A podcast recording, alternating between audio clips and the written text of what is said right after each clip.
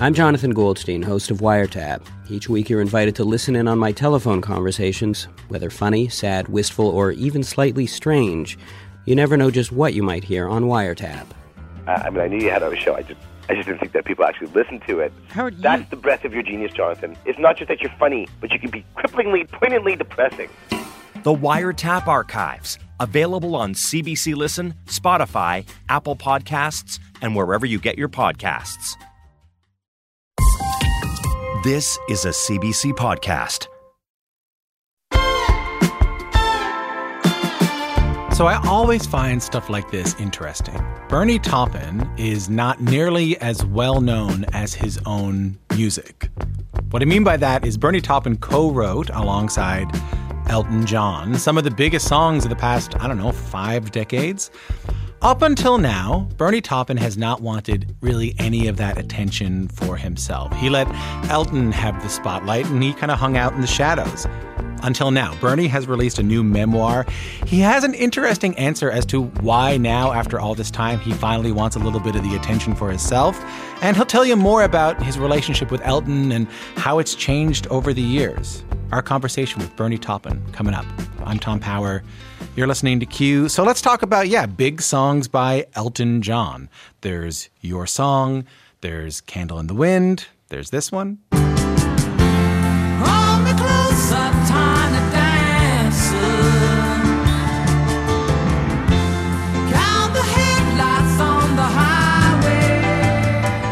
Who's the boss? There's uh, Rocket Man. There's Benny and the Jets. Uh, my favorite Elton John song is uh, the song called "I Want Love," kind of a later Elton song that I really love.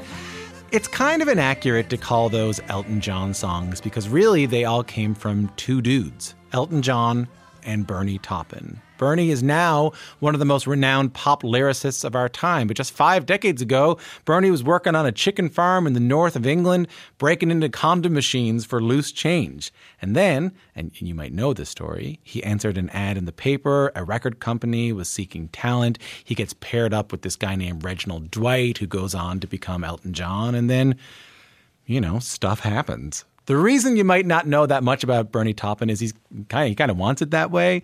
He's very private. He hasn't wanted to be in the spotlight at all.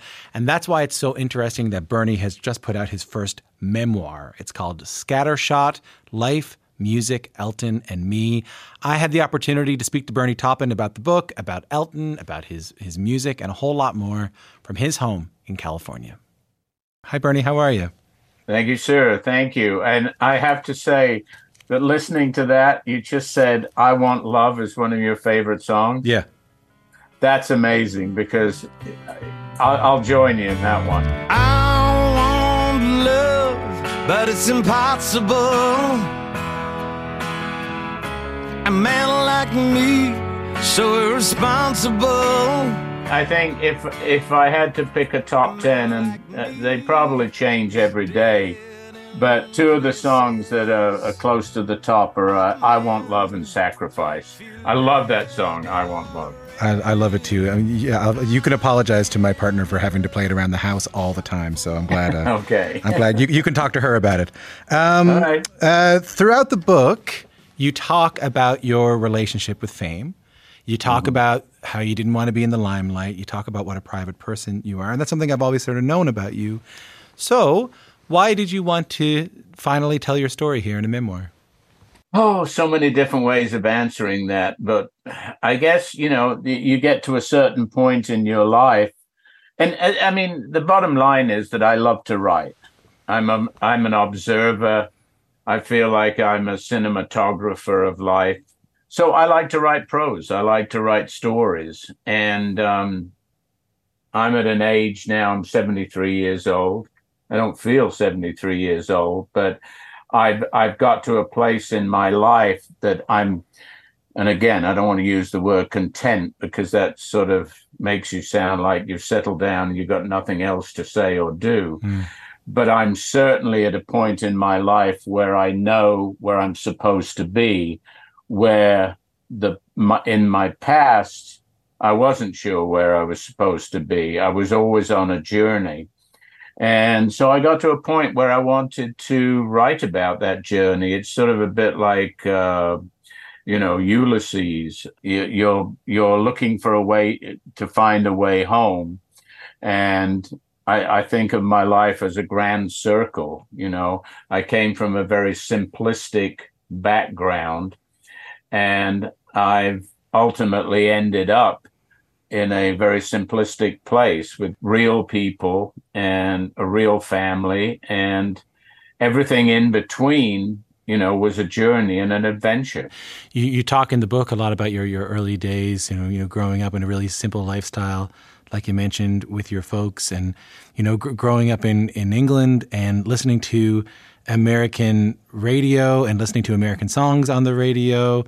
Why was American music so exciting for you then because it told stories in ways that um, classic rock and and uh, basic formatted pop didn't do.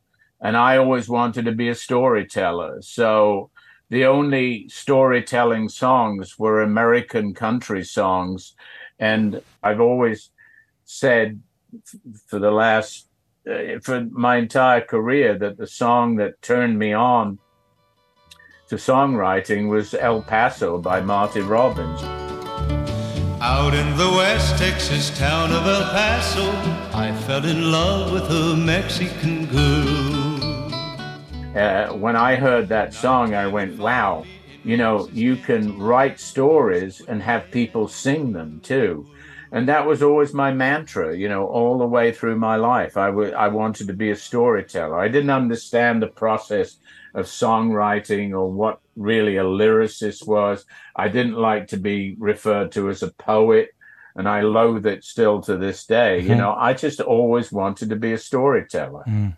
I mean, that makes so much sense to me. But I got to tell you, as a Canadian reading your book, um, I, I got the country music side of things. But as a Canadian, I was really excited that this was such a mind opening thing for you. Take a listen to this.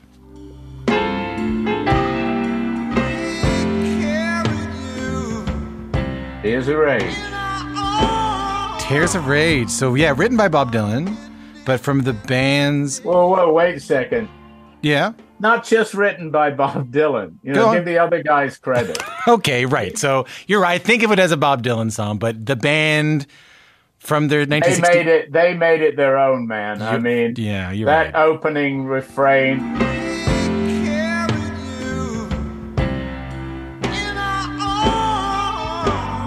those, you know, Levon's Toms. That was a band. To me, that's a band song. It's not a Dylan song. it's a band. You're going to get you know? my citizenship taken away from me. Is what you're going to do. Right? but um, um, the, the, you say that song in the book. You say that song encouraged me to follow my instincts. What do you mean yeah. by that? Why was why was that song? Why was that album? Why was that band so important to because, you?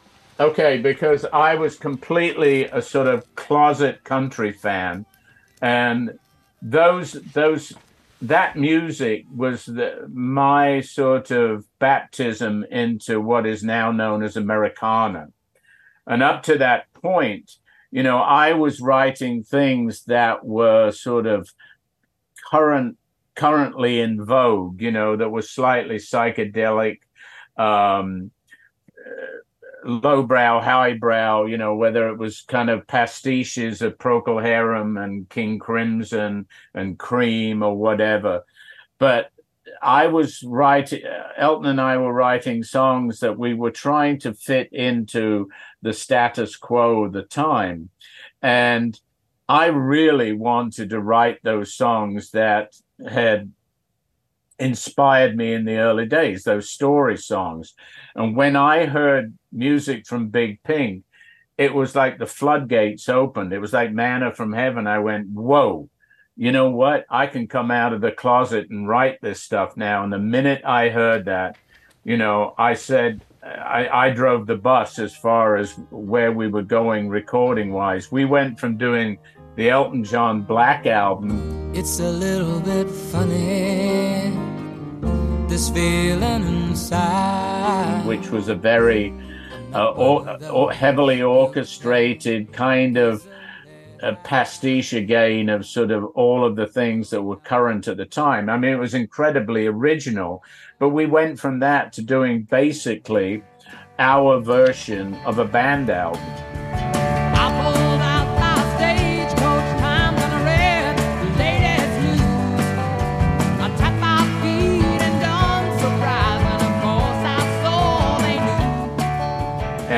Those guys made it okay for me to think, okay, this is incredibly hip and I want to be a part of this. So that was that was it for me. Did you know about? Did you know with Elton right away? Did you feel the connection with Elton, who was who was Reginald then? Did you feel that connection right away? Yeah, we connected over music. Um, you know, we bonded over music. That was the the the entire thread that kept us together, and we both we both enjoyed all kinds of music and we we turned each other onto music. So our our connection was completely interwoven by contemporary music. And uh, i think that's the thing that has sort of all through our career has kept us together. We still talk you know when we get on the phone together or get on facetime together now you know he'll he'll tell me about what he's listening to which is mainly sort of current music. And he's a great advocate for contemporary artists. I'm kind of a basically an old fart. I still all i listen to is jazz blues and uh, I'm I'm a huge jazzer. That's basically all I listen to. Right. And I listen to Merle Haggard and uh, Lefty Frizzell and the Louvin brothers still and Loretta Lynn and I love that kind of era of music. I love And that he's. it- I love that he's getting on saying, "Hey, have you heard this new Dua Lipa song?" And you're going, "Have you heard Mama Tried?" And no one changed my mind, but Mama tried.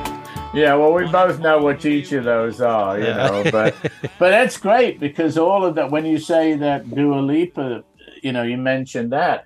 I mean, that's those are things that are keeping our music alive. Every every decade, our music comes around again in some other form.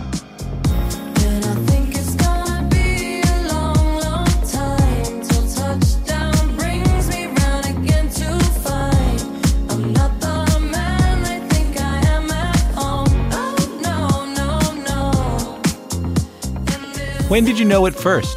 Like for people who don't know, and uh, by now, um, the the process is, is an interesting one. You would you would write the words, and, and Elton writes the music separately. I believe in separate rooms.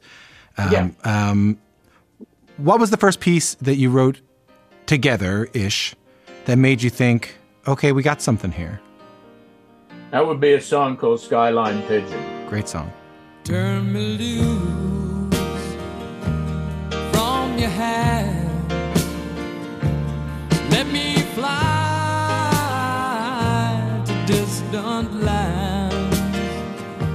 which was um, on our very first album, Empty Sky. That was the first song at, because it in the early early days when we first got together, we were sort of torn between two worlds because this was Reg Dwight before he became Elton John. So we were um, we were jobbing songwriters. We were signed to the Dick James Music Publishing Company to write songs for middle of the road artists who were current at the time. I mean, people like Engelbert Humperdinck or Tom Jones or Cilla Black, Lulu.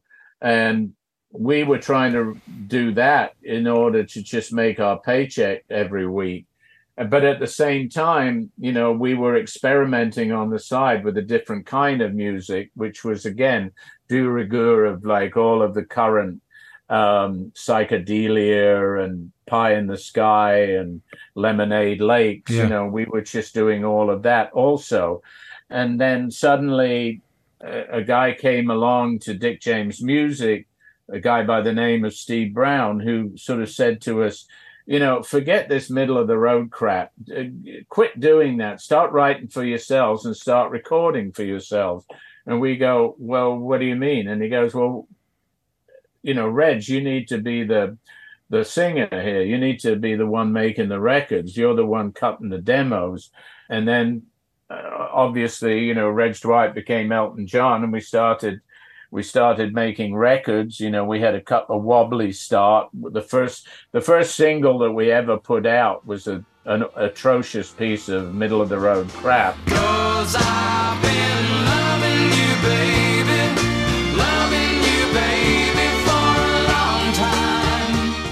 And then after that, we we wrote a song called Lady Samantha, Lady Samantha glides like a over the hills with no one beside her. No one comes. which uh, the BBC kind of took to, and it was our it was our kind of blue touch paper. We it, it gave us some notoriety. And then Elton put a band together and started performing, and then we wrote this song called uh, "Skyline Pigeon." Yeah. But it was the one song that we went, yeah, th- this is this is the direction we should be going in. For just this skyline pigeon dreaming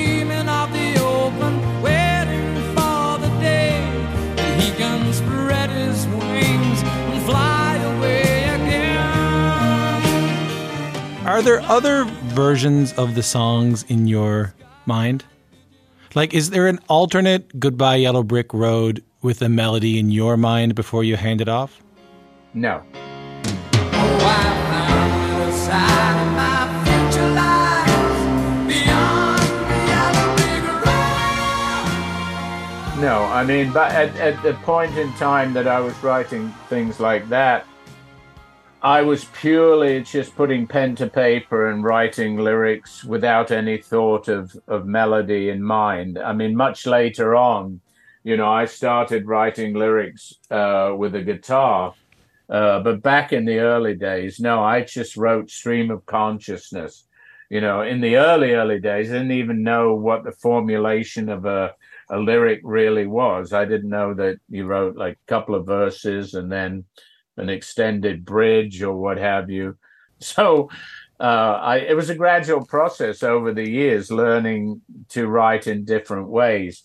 But I never, I never try and sort of tell Elton, you know, th- this is a melody I had in mind.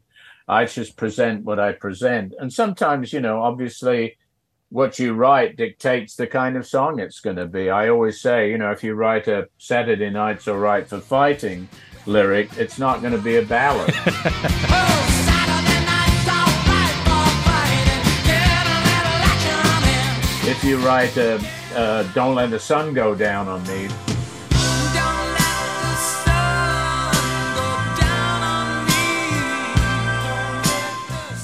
that's going to be, it dictates itself as a sort of power ballad.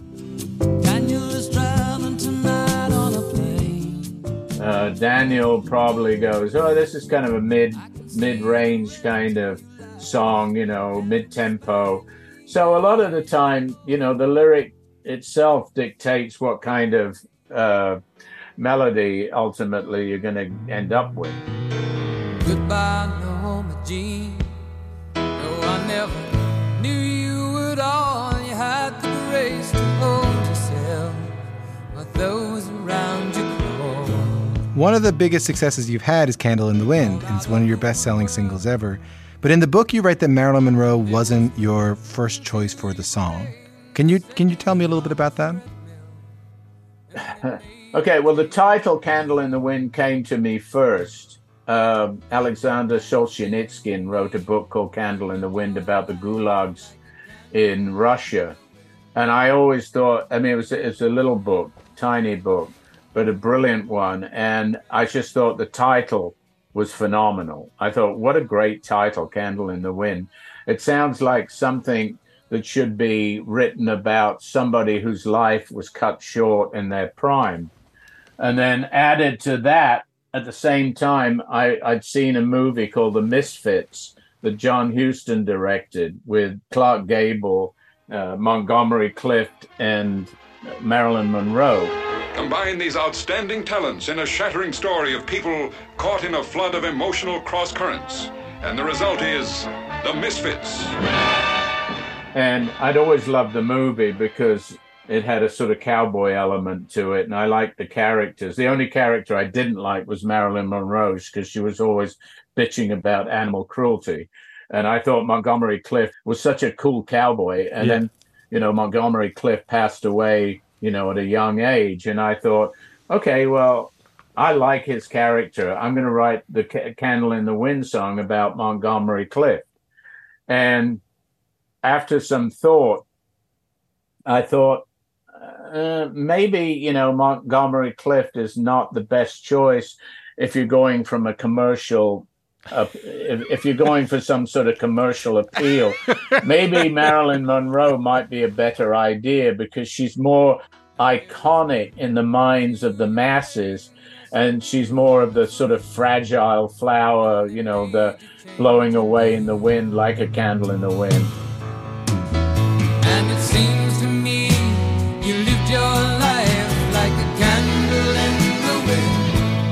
And ultimately, obviously, everybody thought that I was a huge fan, and I became the possessor of all of this god awful memorabilia that What, people would what do me. people send you? People send you Marilyn Monroe stuff. What do people send you?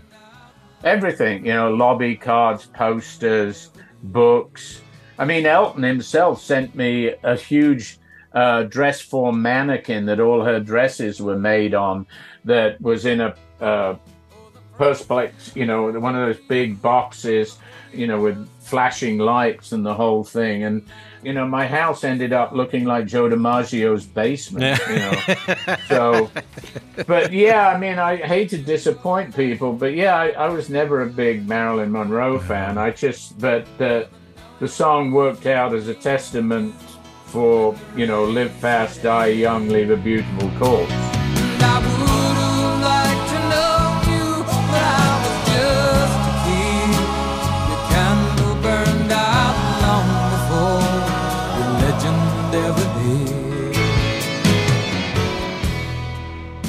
In the book, you write, "The cocoon of fame would kill me." What do you What do you mean by that? Well, I couldn't I couldn't live the life that my partner, my musical soul brother, has lived and still remains to live. I mean, he's he's probably one of the most recognizable people in the world. He's a person that can't walk down Main Street America or a Main Street anywhere in the world and not be recognized and not be mobbed. There's a certain level that you become so famous that people just won't allow you to live simply and live in a simplistic way. And he's one of those. And I couldn't do that. I mean, I just, I've never wanted to be in the limelight. I, I, I'm not by any means a sort of Howard Hughes character, which some people, some you don't, people you don't have uh, tissue boxes on your feet right now or anything like no, that. No, no, and it's not like I'm not Greta Garbo. I, I don't. I just want to be left alone. You know, I, I'm I'm a social guy. I Yeah. don't mind getting out there and doing what I have to do, but I like to be able to go home on my own at night. I, I don't have a staff. I don't have people working for me. You know, I'm just a regular guy next door. I love how my idea of Howard Hughes is tissue boxes on your feet, which 100% comes from The Simpsons, by the way. That's a little bit of my conversation with Bernie Taupin. Let's listen to one of Bernie's favorite songs he co wrote with Elton John. This is called Sacrifice. It's a human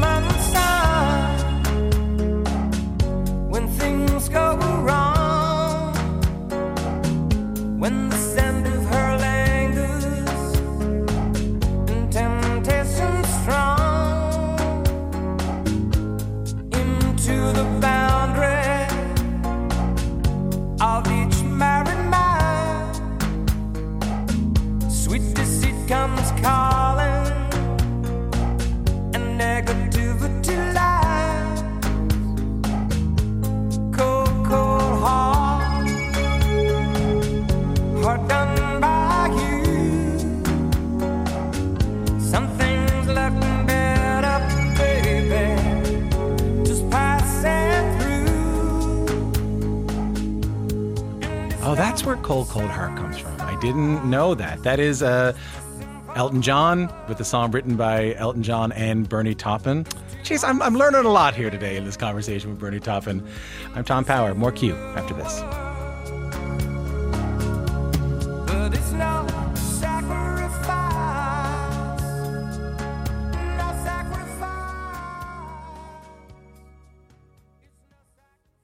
Are vegans actually unhealthy? Does cannabis ruin your sleep? And why are so many men taking testosterone supplements? I'm Mitch. And I'm Greg. And we're the creators of the popular YouTube channel ASAP Science. Every week on our podcast Side Note by ASAP Science, we explain the science behind a controversial subject with recent research, up to date studies, and ridiculous stories so you are entertained while, bam, simultaneously learning. We're here to make science make sense. Download Side Note by ASAP Science wherever you get your podcasts. Something's looking better, baby. Just passing through.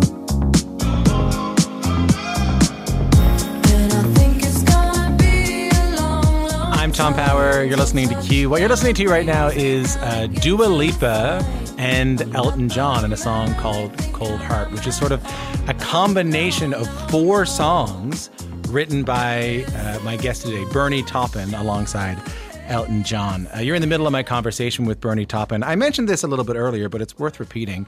Bernie Taupin, for having co written all those big hits, really craved a more private life. But, you know, it doesn't mean he didn't party.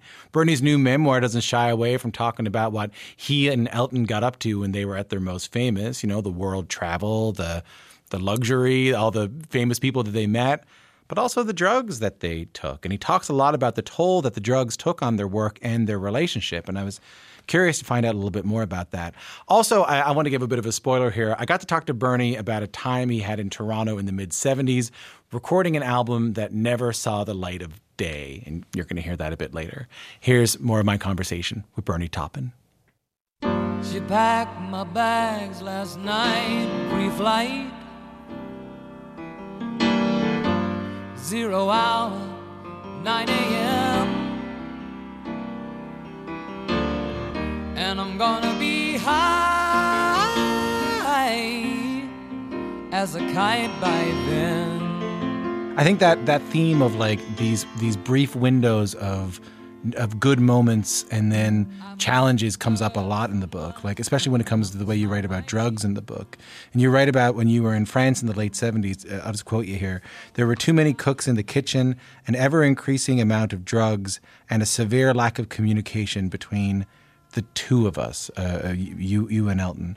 What was what was happening in your lives then Well, we weren't on a dual course. Um, you know, the thing is, our bouts with narcotics sort of didn't necessarily always exist in the same time frame, although we both were severe and chronic users at different times and sometimes at the same time. But that particular uh, time period you're talking about there was when Elton was living in Paris and I had visited him, and we were trying to sort of reconnect after a brief separation as far as songwriting. yeah And, um, but unfortunately, he was in pretty bad shape and was very much a night owl and was working late at night, you know, because unfortunately, drugs carry you through into the late PM. And um, he just wasn't he wasn't working in his best in uh, his best capacity. Um, he was just hammering out lots of meandering sort of melodies that he was saying, "Oh, can you write something to this and do something to that," which wasn't the way that we worked in general, and it wasn't a successful uh, way of working. So, so it was just a it was a chronically unpleasant period of time seeing what number one seeing him in in that dire straits and at the same time not being able to create anything of any uh, memorable quality at all Right. I mean, I, I understand that. I mean, because to the world at that time, um, he was Elton John. He was, you know, this the, the king of this, the great savior of, of popular music. You know, and uh, so therefore that kind of lifestyle and that that is very romantic to the press and to the world around Elton John. But to, to you, he was your buddy. He was your buddy you knew as a kid. It, it couldn't have been easy to see. No, it wasn't. You know, it was it was very debilitating mentally and physically. And at that particular point in time, it just drained everything out of me. I remember being in Paris at that time and not being able to enjoy a city that I normally really, really enjoyed. But that's that's life. That's Yeah. the way it goes. You know, you have your ups and downs, and that was just one particularly dark period. And there were several dark periods, but by equal terms, there were so many great times. But you know, But I know, and I know of all people, you know people who have been in artistic partnerships and were never able to get past it. You know, something something went down like that, or there was a split, or there was, you know, and they never ever got back together. And Right. you know, I, I know that, you know that. It didn't happen to you and Elton. Why not? Because our partnership was too deep. It came from a much, much deeper uh, place. I mean, in the early days, we were literally joined at the hip. You know, we were, it was me and him against the world. Yeah. Everything that we wanted to achieve, we achieved on our own terms. We did it together. We were inseparable. And we were family. We were like brothers. He was like my elder brother, and I was his younger brother that he never had and always wanted. And so it was going to take something a lot, lot worse than uh, these, you know, brief encounters with narcotics or alcohol or depression. It was going to take a lot more than that to tear us apart. I never, ever in our career, in all of his, you know, uh, probably, you know, uh, people want to say his mood swings, his anxiety, his craziness. I never, it never, ever crossed my mind to disassociate myself with it. It just was never on the, that playing field. It was never in the cards. I was never going to desert him, and he was never going to desert me. And if we needed to take uh, a, a little bit of a break, you know, just to re recharge our batteries, so be it. But we never we never fell out. We never argued. You know, w- the the temporary split that we had was just a, an agreed upon temporary break. I mean, that's a that's a, beautiful answer to that question, and just a beautiful relationship you guys have. But before I, but we have a, just a couple more questions, if you got the time here. I wanted to talk a little bit about Canada again, um, because in '76 you went to Toronto to record a record known as the Little White Wonder. Talk to The me a little bit about Wonder. the Little White Wonder. Tell me a little bit about that, and and also like why you wanted to put yourself out there with your own music. Oh, I think I was just bored. I mean, and everybody, I think it's as simple as that. And everybody was like making their own albums. You know, it was just the thing to do at the time. And that was a particular crazy point in my life. And the reason we went to Canada was I think somebody in their probably wise assessment of the times thought, well, let's get him out of LA and probably, you know, put him into greener pastures and, you know, he won't get into so much trouble, which, you know, they had completely wrong because I think as I put it in the book, I, I laid waste to Toronto like the Visigoths sacked Rome. I did. I love that Um, line. e- everything everything was just a crazy ride at that that particular point in time i was well i was having a lot of fun but i and i i was a lot of fun to be around but but i was completely wasted the entire time. I mean i'm surprised i even remember any of it but it it was dang it was fun. It was it was a moment in time like so much of my life you know. There are things that you want to try and I, i'm a great believer and if you want to try something try it and if you fall on your ass it's okay you know you get up and you try something else Well, I mean that that sort of that sort of wraps up the book, really. You know, just just kind of keeping on, keeping on, and, and trying things out. And well it's it's a journey man it's it's a that's why i wrote the book now because i've come to the end of my journey i've still got lots of stuff to do but the stuff that i've got to do isn't part of that story that that the story is in the book, and that's the journey. That's the Odyssey. That's Ulysses. Oh, oh, but okay, but most people don't get to write a book like that. Like most people live their lives and they don't get to like write it down and be able to look at it. With the case of audiobooks, sometimes people get to like read their lives out loud. Mm-hmm. Do you learn anything new about yourself, about your journey, about this whole ride you've been on through writing this book? Well, writing the book, I found out that my memory isn't quite as bad as I thought it was. you know, when you're actually writing, you suddenly become much more aware of your life, and as you're writing, you you kind of mentally reconnect with the past. And um, no, I I'm incredibly satisfied with this book.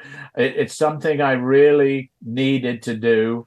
It's one of the most accomplished things I think I've ever done in my life and Yeah. my career. And I've got it all down there, and, and that's very, very satisfying. Did you send it to Elton? Oh, of course. I mean, yeah, he read it, uh, you know, months ago. He was probably the first person to read it once I got the galleys, the advanced, you know, copies of it. I love that, man. I love I love that you guys are still buddies, you know? You're not Phil and Don Everly, you know, shaking hands in the parking lot. Right, exactly. Well, there's, a lot of them. Yeah. You know, Yeah. believe me. Yeah, you're not Sonny Terry and Brownie the, McGee. the, you know, uh, yeah. you know the rock uh, vista is is absolutely littered with people that just can't stand each other and play in the same bands and i feel sorry for them you know i never want to be in a band anyway because you ultimately always end up falling out so Yeah. I love that you guys are still buddies. It makes it, it warms my heart. It really does.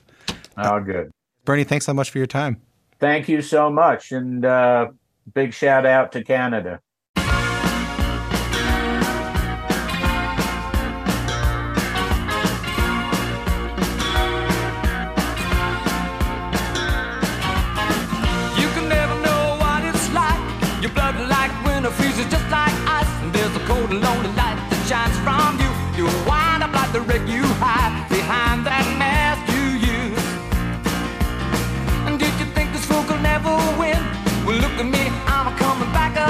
I got a taste of love in a simple way. And if you need to know while I'm still standing, you just fade away. Don't you know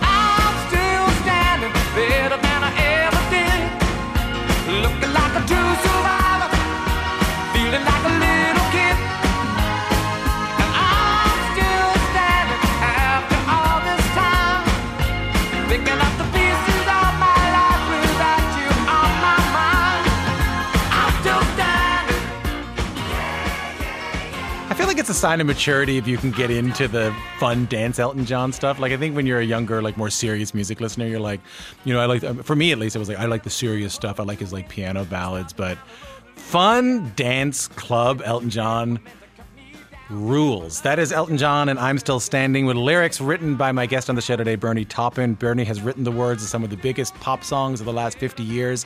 You just heard my conversation with Bernie, who's written a new memoir called Scattershot Life, Music, Elton, and Me. That book is out now. All right, that is it for the show today. I'm excited for you to hear the show tomorrow. It's going to be this artist. Take a listen to this.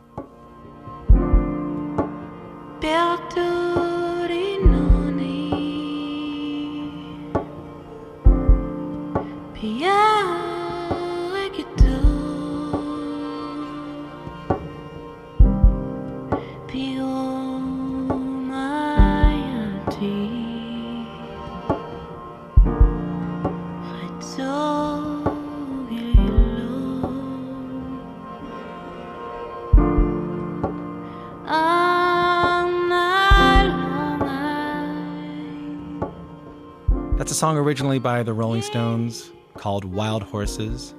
Tomorrow in the show, you're going to hear from the artist Elisapie, who took songs like Wild Horses and songs by artists like Metallica and Cyndi Lauper and translated them into Inuktitut. And she'll be here to talk about why she wanted to do that. You'll hear that conversation with Elisapie tomorrow. We'll see you then later on. Wild